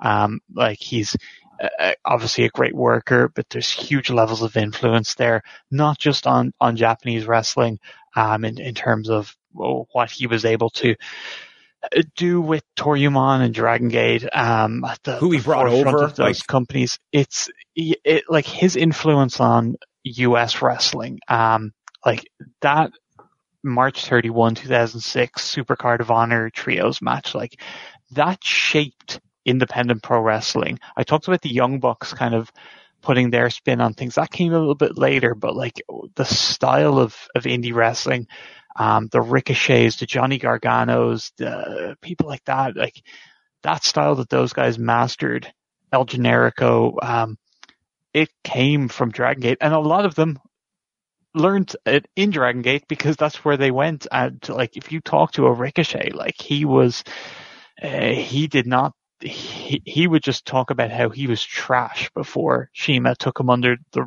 under his wing and, and brought him over to Dragon Gate and taught him how to be a star. And and and the thing you get in Dragon Gate and it's probably not great for um uh, I know some of the, the Western wrestlers have talked about what a shock to the system it is in terms of kind of building up injuries and stuff. Is they work so much. Um, I think a lot of the Japanese guys in, in Dragon Gate, like you look at Susumu, just a really cool side fact on the recent Dragon Gate Korakuen show, they celebrated the 20th anniversary, or sorry, 25th anniversary of uh, Susumu, Genki Horiguchi, and Yasushi Kanda and Kenichiro Arai. They celebrated their anniversary by having the same two singles matches they had on the first Toryumon show in 1999. Um, they were able to do those same matches uh, on a Korakuen show in 2023 with all four guys still active, um, which is remarkable. So like a lot of the older Toryumon guys and Dragon Gate guys, like they've been able to stay very durable and injury free. But I think a lot of like your Western wrestlers that went over and it was a shock to the system just working as much as they did. But the thing was you get so good with those reps. Uh, you get so good, and Dragon Gate has such an emphasis on portraying yourself as a star, um, connecting to the audience. That that I think helped a lot of US indie guys as well. Um, the list is long in terms of people: Matt Sydal, Jack Evans, Generico, uh, Uhaa Nation, Rich Swann, uh, Ricochet, countless others that spent oh Pac obviously. Um, yeah uh, so many that um, excelled as a result of being there. And CIMA was in many ways responsible. And he's he's left Dragon Gate in 2018 and it's been it's been uh, an interesting journey since then. That's uh, probably a, a, a, topic for uh, another time, but uh, yeah, it's um, he'll get my vote based on his influence for sure. That'll be a long form podcast from Alan entitled "An Interesting Journey." dot, dot, dot. Yeah, yeah, for sure. The last section um, we can go over is uh, the non wrestlers, which is a maximum of six that you can vote in, and the candidates are Dave ba- Dave Brown, Bobby Bruns, Bob Caudle, Bobby Davis, Joe Higuchi, Jim Johnston, Larry Matysik, James Melby, Rossi Ogawa, Reggie Parks, Morris Sigel, Tony Schiavone, George Scott, Sanshiro Takagi, Mike Tenay, Ted Turner, Roy Welch, Stanley Weston, and the Grand Wizard. So who will you be voting for, Brandon, among the, the non wrestlers? I have not finalized my list here, but I, I, I, do have four for sure that I'm voting for. Uh, it's the same as last year. So uh, the belt maker, Reggie Parks, uh, best in his class. Jim Johnston, the music producer, best in his class. And I will vote again for the Grand Wizard, who of course, was a legendary manager in the WWF. Have you heard that uh, Dave is considering adding um, Zane Bresloff to the ballot next year, as well as, and this is going to be the most interesting, Jerry McDevitt to the ballot. Wow. How strongly was, as I've heard, like people reacting to that, and then I've heard people say it was just an offhand kind of. Uh, I heard, I heard the clip. He sounded like he was, uh, he, he was very serious about it. I mean, oh, it's God, yeah, no, that's like, where do you draw the line? Like, come on. Jerry McDevitt. The, the, the, the, they had someone who was a damn fine head of HR for 20 years. And it's like, or like, oh, the person that provided the catering in 1998 was just exceptional. And we need, like, at, at some point you have to draw a line of what's outside the realm of the Wrestling Hall of Fame, and I think the great lawyer is very much outside that. I would even struggle with Nick Khan, um, and I think there's argument in terms of how influential he's been, but I don't know. He's an executive with no, it, no, it's to me that's you're you're going too far. How do you feel about Ted Turner, who is on this ballot? Um, I don't. I would like there to be more um, record of Ted Turner clearly having thought about pro wrestling and made decisions for the pro wrestling company than there is. Uh, Dave has a line where he says Ted Turner thought about wrestling five minutes a year. Um, I don't know if that's the case, uh, but I've not seen anything to make me think it's uh, it's not the case. So it's, I, I, yeah, he's he's just that little bit removed. He had a big impact in terms of at least one decision he made, but I don't know. I just don't think that. I just don't think that should be celebrated on something like this, where, yeah, it, yeah. I think, I think feeling, it's hard for uh, like I haven't voted for Ted Turner in the past. He's one of those where you say it to them and your your immediate reaction is, well, like of course Ted Turner should be in. But as I give it more thought, like like where do we draw the line? Like where where is WWE once they leave Spike, if not for a Bonnie Hammer at USA Network? I mean, it could have like drastically affected that company who had no leverage leaving Spike. Um, granted, like Ted Turner, it was you know significant decision making that he made, but um, I don't know. He, he's one for me that just has not uh, crossed the line where uh, it's it's certainly a different industry with him, but it also was not his his bread and butter either um, in terms of his day to day. Yeah, in, in, in, terms of his function, like he's not somebody who worked full time primarily in the wrestling business, and that's the case. I think with everybody else who's in this Hall of Fame. Uh, yeah, it's uh, it's, it's he was out racing. He was out racing yachts with Rupert Murdoch. Yeah, yeah. God knows what else. Yeah. Will, will Mr. Zaslav get onto the ballot, Brandon? That's a, that's a good question. And does he think about like, wrestling more than five? I, I, guess he's thought about wrestling more than five minutes this year. Probably, at least when he was talking to Tony Khan. Um, but I, I, think, like you know, look, looking at Ted Turner, it's like if he was not the figure in culture and wider culture that he was, he's, he's probably not rising to the radar enough for people to request him to be on the ballot and get the votes that he's got. And there's, I feel like there's not to downplay what Ted Turner has done for the wrestling business and that he, he gave wrestling a TV outlet, which was extremely valuable and he had the power to do so and he did it. Um, but there's probably a lot of other people whose, whose names we just don't recognize as well who made, I want to say similar contributions because they didn't have as much power, but, but made important contributions, but we just don't know their names. But everybody knows Ted Turner's name because he was such an important figure in media in general in the 80s and 90s. I suppose the question I'd ultimately ask when it comes to someone like that is, did this person contribute to the product? And I like a, a commentator. saw billionaire Ted skits. a booker uh, who doesn't appear on screen. Um, no, they're not an on-screen part of the product, but they're influencing the product. Um, I am contributing to it actively. And an executive like a Nick Khan um, Nick Khan is the first to tell you he's completely hands off with the product. So if he's saying that, then I'm saying, okay, that's great. You're not going to be in the Hall of Fame. I'll get a little dark here, but I mean, there is going to come a time when Ted Turner is going to die and there is going to be massive media coverage when he does pass away. And if he's at 41%, like that certainly could be enough that it puts him over the threshold if there is, you know, significant spotlight on, you know, his career, his legacies. Like there's always going to be usually that, that bump when someone passes away. And naturally you're going to get that further spotlight. And it, it, might be enough that it makes up because he's come yeah, w- within striking distance at 41% to get in.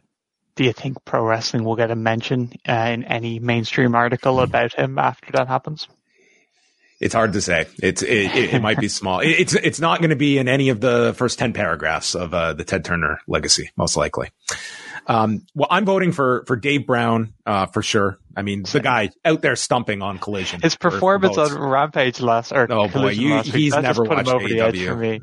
But Dave Brown, God bless the man. He's so he's still so sharp. Like he was right there with those guys. Like, uh, yeah, if he does a game changer cool show by the end of the year, I mean, that's going to seal it.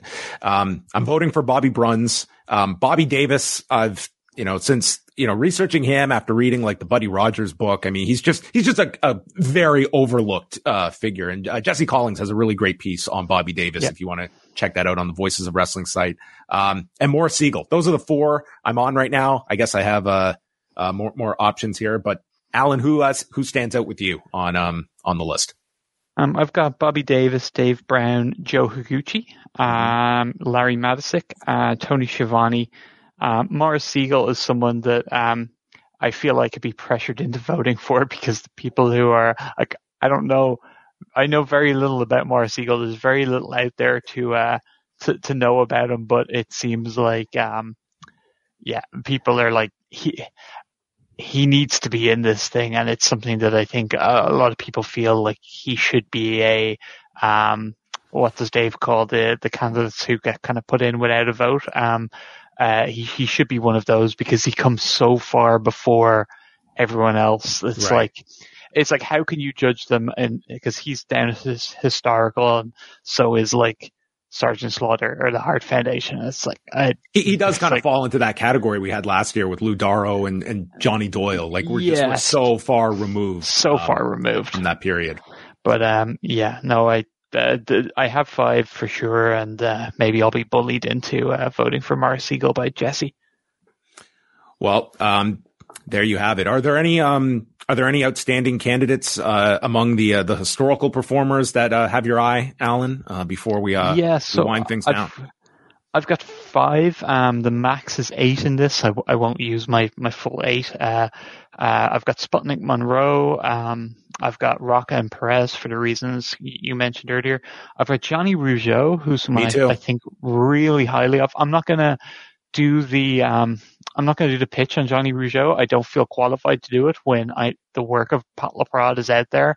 I'd say just find anything Pat Laprade has ever written about Montreal wrestling and Johnny Rougeau or anything he's ever done talking about it. it it's when you learn about it, you're like, why is this? He's guy? such a strong candidate when you really do go into like the research um, that, that Pat's crazy. done and such. And, yeah. and Montreal is like one of the just definitive pro wrestling cities. Like to me, it's like it's got such a legacy in pro wrestling. Like, and he traveled. He it was it was also not just Montreal centric. Like that's where he's yeah. attached to, of course. But the, the the guy did leave his territory too, and did did well on, on top of it. I mean, th- there's the language barrier, I think, when it comes to to his history and and such. But yeah, when you go into like, man, the numbers this guy drew and where he drew, it's I don't know. I think I think he's uh, one of the stronger candidates, and you know that that support has grown.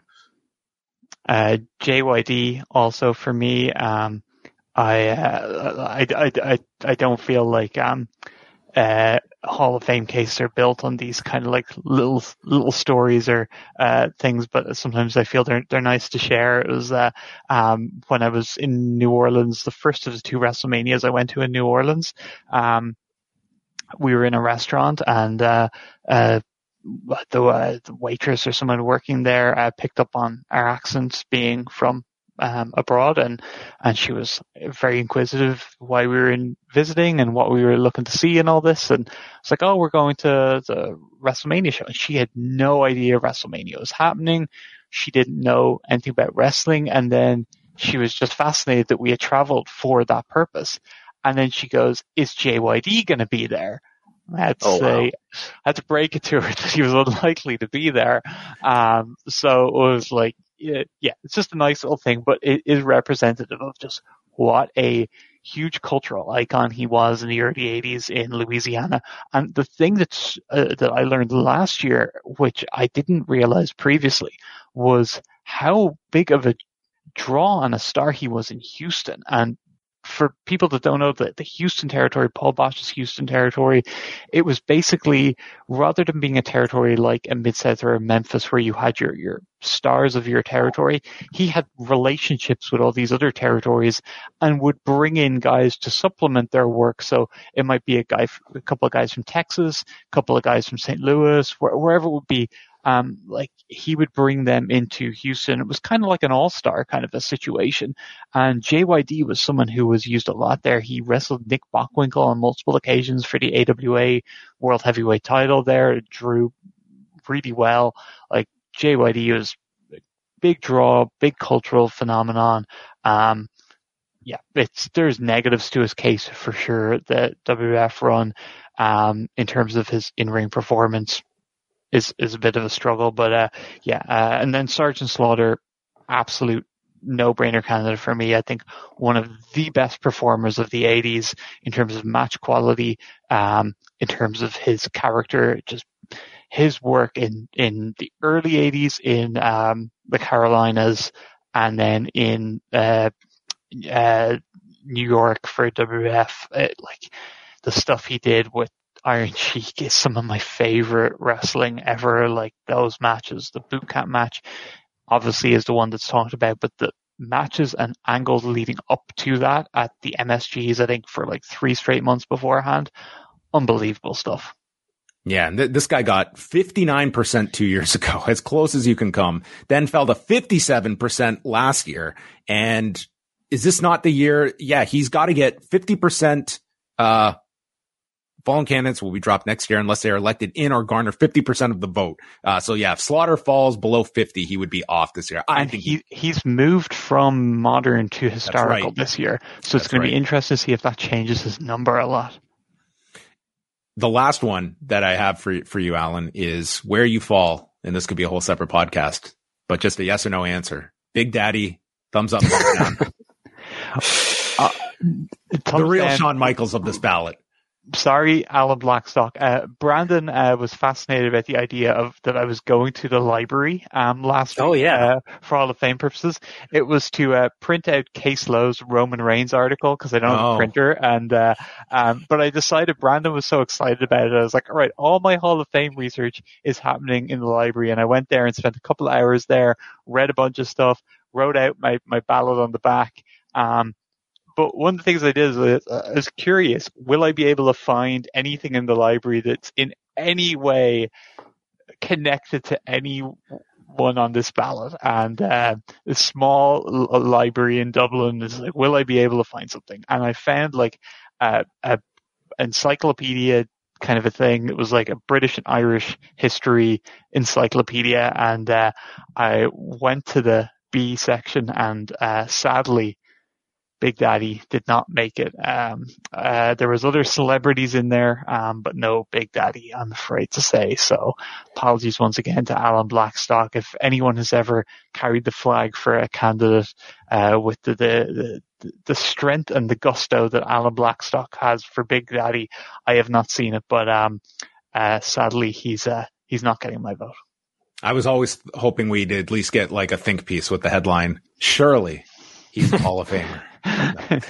we have a super chat here from uh, Jake Allenar who writes in, do any of you see an issue of Chris Benoit still being in the Hall of Fame despite the obvious that happened? So a light question to, uh, to round out our uh, conversation. So for those that uh, might not be familiar with his Hall of Fame past, Chris Benoit was voted in while he was alive. And then there was the first and I believe only like referendum on Chris Benoit where he was voted to stay in the Hall of Fame. Uh, this was several years after the uh, the murder suicide of 2007. So Chris Benoit remains in the Wrestling Observer newsletter Hall of Fame. Um, do you look at this as like a, a black mark, Brandon, or is this one where you you're not staying up at night wondering about uh, Chris Benoit's candidacy? I, I don't stay up at night thinking about the fact that Chris Benoit is still in the, in the Wrestling Observer Hall of Fame. Um, that's not not that I endorse murder or anything like that. I I don't know. I, I wasn't a voter when that when that referendum was happening. Um, I don't know how I would vote. I might vote to take him I, out. I did vote at the time, and I I had a like a much um, kind of hardline stance about I'm not voting on these these individuals and who they are because I just thought at the time it opens up such a Pandora's box. This is the extreme example, but where are we stopping about people that are unsavory figures and does that disqualify them? So I did not vote him out. Today, I do look at it in a much different way that I look at him. Would as, you vote him in today if you were a fresh candidate? No, I wouldn't. Yeah, um, I wouldn't and I wouldn't I wouldn't vote to keep him in at, at, this point either. I think overall you can be uh, is appreciative of the man's talents. And maybe that's what this Hall of Fame should only be voted upon. And you take out all of that. I can respect that opinion, but I think overall Chris Benoit his legacy is going to be tied to his ending and not the years and decades that uh, preceded it. So I would not be voting for him uh, now. But I can also see the other argument of that people like we are not voting for morals and ethics of among these figures that are in a Hall of Fame. I am voting for what the criteria is, but you can certainly state that you know Chris Benoit, what was his um, contribution to professional wrestling? Um, it's a negative one. Yeah, yeah that's what I was just going to say. Is that like you can you can remove morals and everything from your vote and still say I'm not going to vote for him because he, if you think of historical significance, his positives in terms of that are so outweighed by the negatives that he brought onto pro wrestling. I remember all the, the from people for people who weren't around the summer of 2007 like it really tarnished. Like if you go back and watch some of the, the media appearances, uh, like pro wrestling was pulled through the ringer. Um, it was the worst uh, period for just like covering this and talking about this stuff every week. It like was it, so it was it, as low as I can recall a period of just, it was so depressing to like have to go. Were you these. doing the, were you doing the show with Mauro at that time? Yes. John? Yeah. We were, we were doing like, we were on the air the next day. Um, yeah, it was, it just, like a terrible period just in the in the sense of like it like there was so much like you couldn't just divorce this from professional wrestling. Like you had to connect it, like the, these two things. Like what was the cause of this for this individual? Um and you know people have like rationalized and come to their own conclusions but it's one that it was it was a very dark period but I mean, it was one, and, and, WWE hardly a shining light in terms of how they handled it and their, I mean, today, I think that story is covered a whole lot more different in terms of how they went out there and how they presented like their side of things. It was, um, yeah, it was a period that I, I think the WWE very much wanted to just move on and get us further away from. But, um, it's a, it, it's certainly a discussion that was out there for a long time. Well, on that on that pleasant note, as we uh, we wrap things up here, uh, this was great. I really enjoyed doing this uh, this this whole discussion. We only got to uh, a handful of the candidates, but um, can I raise one more thing? Yes. Are, are, there are there any candidates who are not on the ballot that you think should be on the ballot? Uh, I mentioned Masaaki Mochizuki earlier um, for a lot of the same reasons as Shingo and Ishii. Um, although the, the, extra thing of he's currently like in his mid 50s and he's still incredible, and uh, his son uh, might end up even better. Uh, people who aren't familiar will see him uh, at the upcoming New Japan Power Struggles show. Um, but yeah, so Mochizuki for sure. Um, I'm, I'm let, let me throw one so, of both of you. Like in terms of, oh, let's let's assume that by the time we're talking next year, there's there's a new television deal, um, which maybe that's being presumptuous, but probably not. Um, a, a Tony Khan on on this ballot. Like to me, it's one that um, well, as far as the bare requirements, you have to have what 10, 10 or fifteen years of experience in the business, right? Hey, he had a lot of years of hard. Yeah, what, what's considered boarding. experience here? This guy's been, you know, he's been at the roots. tape, tape trading. Yeah. This guy was probably deep on message boards, chatting with Alan4L in the middle of the night. He, he did he did the coding for John McAdams' uh, tape trading website back in the early '90s. So you know, uh, um, like I yeah, I to me for Tony, I I'd want to see I think his case is going to be a lot better. It's going to be a lot more interesting to evaluate his case in 20 years than it will be next year or anything like that. So very much wait and see, um, what comes because we've seen how, how things change year to year. Um, who knows what things will look like in terms of his can, like he could just decide he's done with this tomorrow, um, or he could create three more promotions. Like, would either of those things shock you? It's we don't know where the story is going, and I feels like we're still in the very early chapters of it. Like he's he's the age Vince was when like before the first WrestleMania, I want to say maybe around He's like 40 and Khan's what 41, I think, like yes, around the same age yeah, there's there's a lot of there's a lot of story left to be told there. Um, I think and, was, and this is the first time like he he needs to you know he's going against like re- resistance and there's popularity that is decreased in the product and how he's going to go about that. What his answers are of sort of getting AEW through the period that that they're going with right now. Like he's he's got his um you know he's got a tumultuous period uh, ahead of him. I would say. Not to mention like where the television industry is in the moment that he's navigating as he has to solidify this next uh, television deal. Like th- this next year is going to be very very um informative of what the next five years is going to be for that company and for the industry.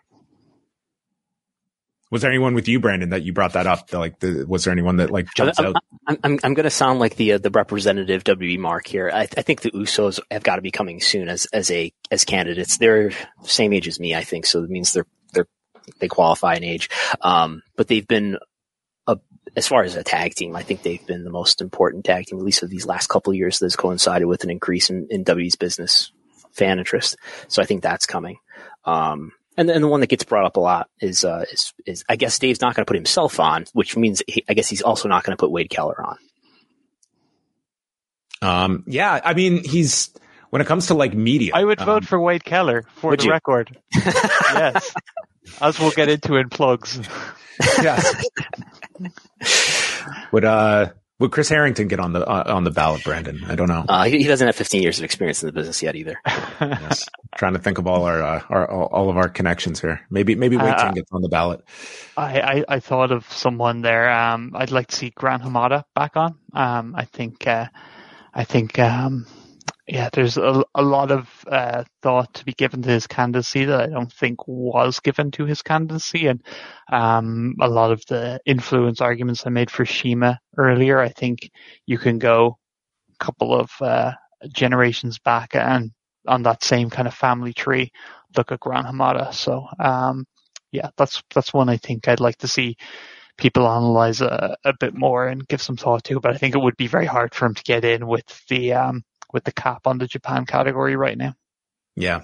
I, I, I definitely like, I think as the Hall of Fame expands and you look at sort of like a lot of the new technology that, that we have, like we have access to so much data now. Like I look at stuff like that, like tools that people have that have absolutely changed the way the fan experience is, the way wrestling is covered. Like you look at like the cage matches of the world or just advancements in technology, like things that are sort of our day to day. being found, like there's totally. there's all there's all Japan matches that have never been seen before, fan cams that are being put up regularly now that uh like that are really good quality and stuff from like the early 90s and the late 80s and um it's remarkable to see it just gives you hope that there's stuff that you thought you might never see could still potentially be out there somewhere and gathering dust in someone's attic Yeah, this is the uh, outsourcing David Bixenspan for his list of uh, the the the unsung heroes of uh, professional wrestling coverage um, that that is out there. But um, this was a fantastic chat, and Alan, we uh, definitely want to have you back on sometime in the uh, future. But do let us know where all of the Pollock and Thurston viewers can go check out uh, more of all of your fine work under potential future Hall of Fame candidate Wade Keller.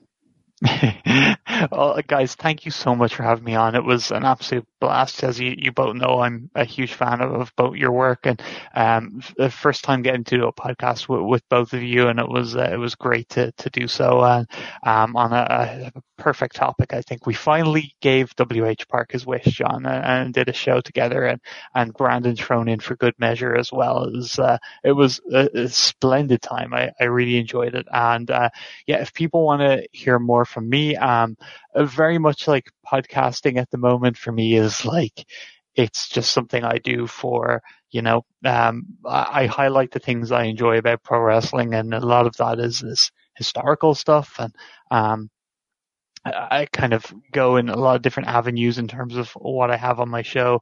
Uh, it's Alan4L's Pro Wrest Paradise, and it's available at PW Torch VIP.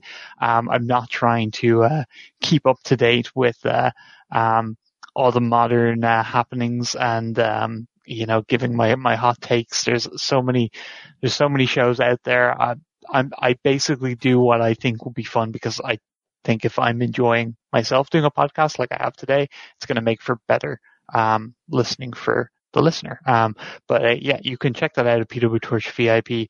And uh, one of the things I'm really proud of the last uh, two years or so is the uh, very hack named uh, 34L30 that I've been doing, where to celebrate, uh, I think like 2021 was my 30 years as being a, pro wrestling fan. So I just took 30 of my favorite wrestlers and would have on uh, 30 uh, uh, great guests to talk about those wrestlers. And we're, I think, about 24 episodes in at this point.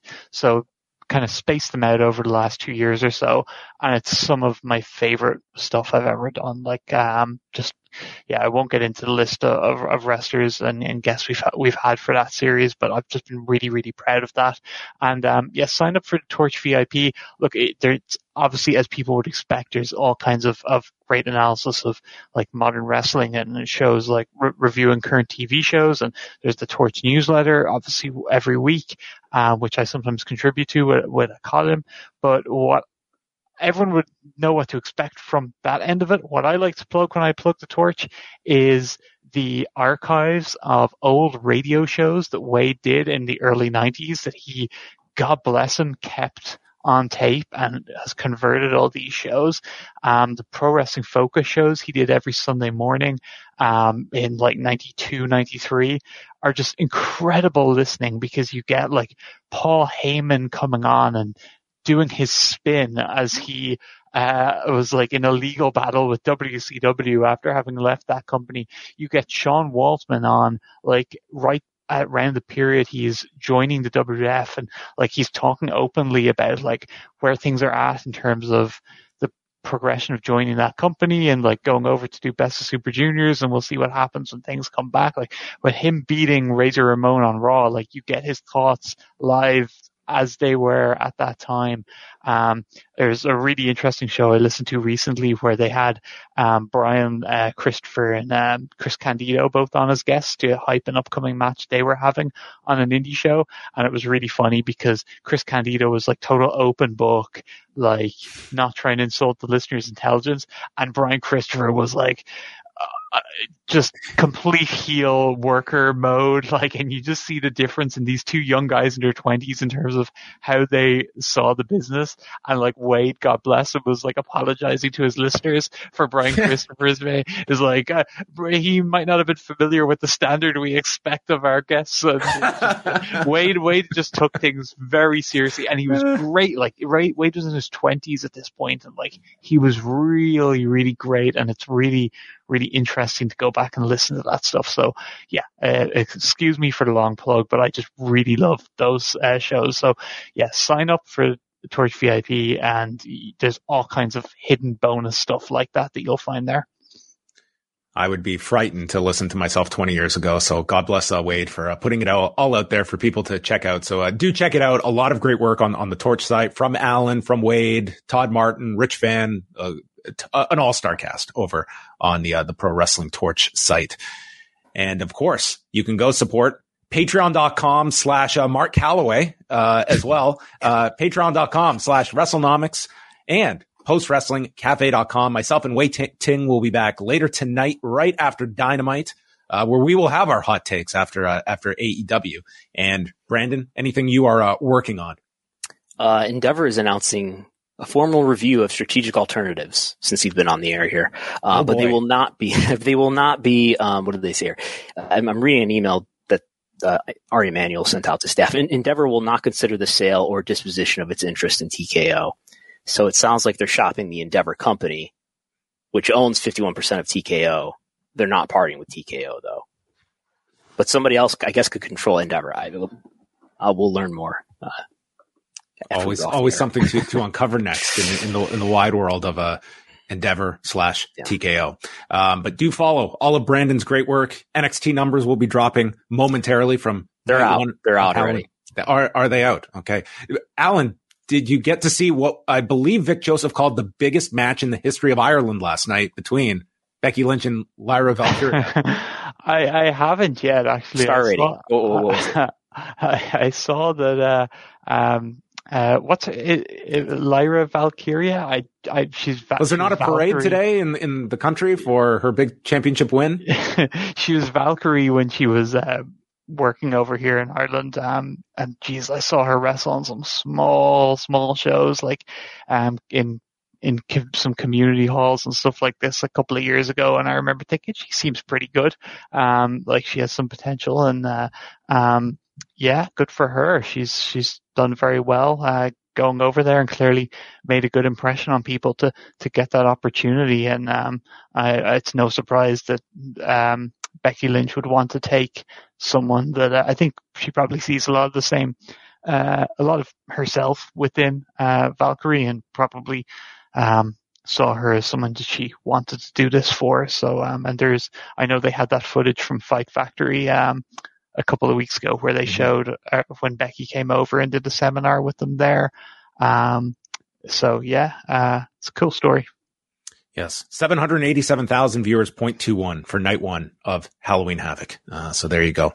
Uh, for Alan, Brandon Thurston, I am John Pollock, and we are going to bid everyone a farewell to, I think, the longest running episodic edition of Pollock and Thurston to date. I um, knew I, I knew I'd do it. We've set the record, Brandon. I, I, don't think we can top this. An hour 48 of great Hall of Fame discussion, and that's going to wrap up the show. So thanks to everyone, and we'll be back next Wednesday. Introducing Wondersuite from Bluehost.com, the tool that makes WordPress wonderful for everyone. Website creation is hard, but now with Bluehost, you can answer a few simple questions about your business and goals, and the Wondersuite tools will automatically lay out your WordPress website or store in minutes. Seriously. From there, you can customize your design, pick your brand colors, and add blocks. No custom theme or coding required. You'll get content suggestions that you can keep or revise, and with Yoast SEO built in, we automatically help you get found in search engines. From step by step guidance to suggested plugins to an AI powered help bot, our built in tools make WordPress wonderful for everyone. Whether you're a beginner or a pro, you can join over 2 million Bluehost users. Go to bluehost.com slash wondersuite. That's bluehost.com slash wondersuite. When you need mealtime inspiration, it's worth shopping Kroger, where you'll find over 30,000 mouthwatering choices that excite your inner foodie. And no matter what tasty choice you make, you'll enjoy our everyday low prices, plus extra ways to save, like digital coupons worth over $600 each week. You can also save up to $1 off per gallon at the pump with fuel points. More savings and more inspiring flavors make shopping Kroger worth it every time. Kroger, fresh for everyone. Fuel restrictions apply.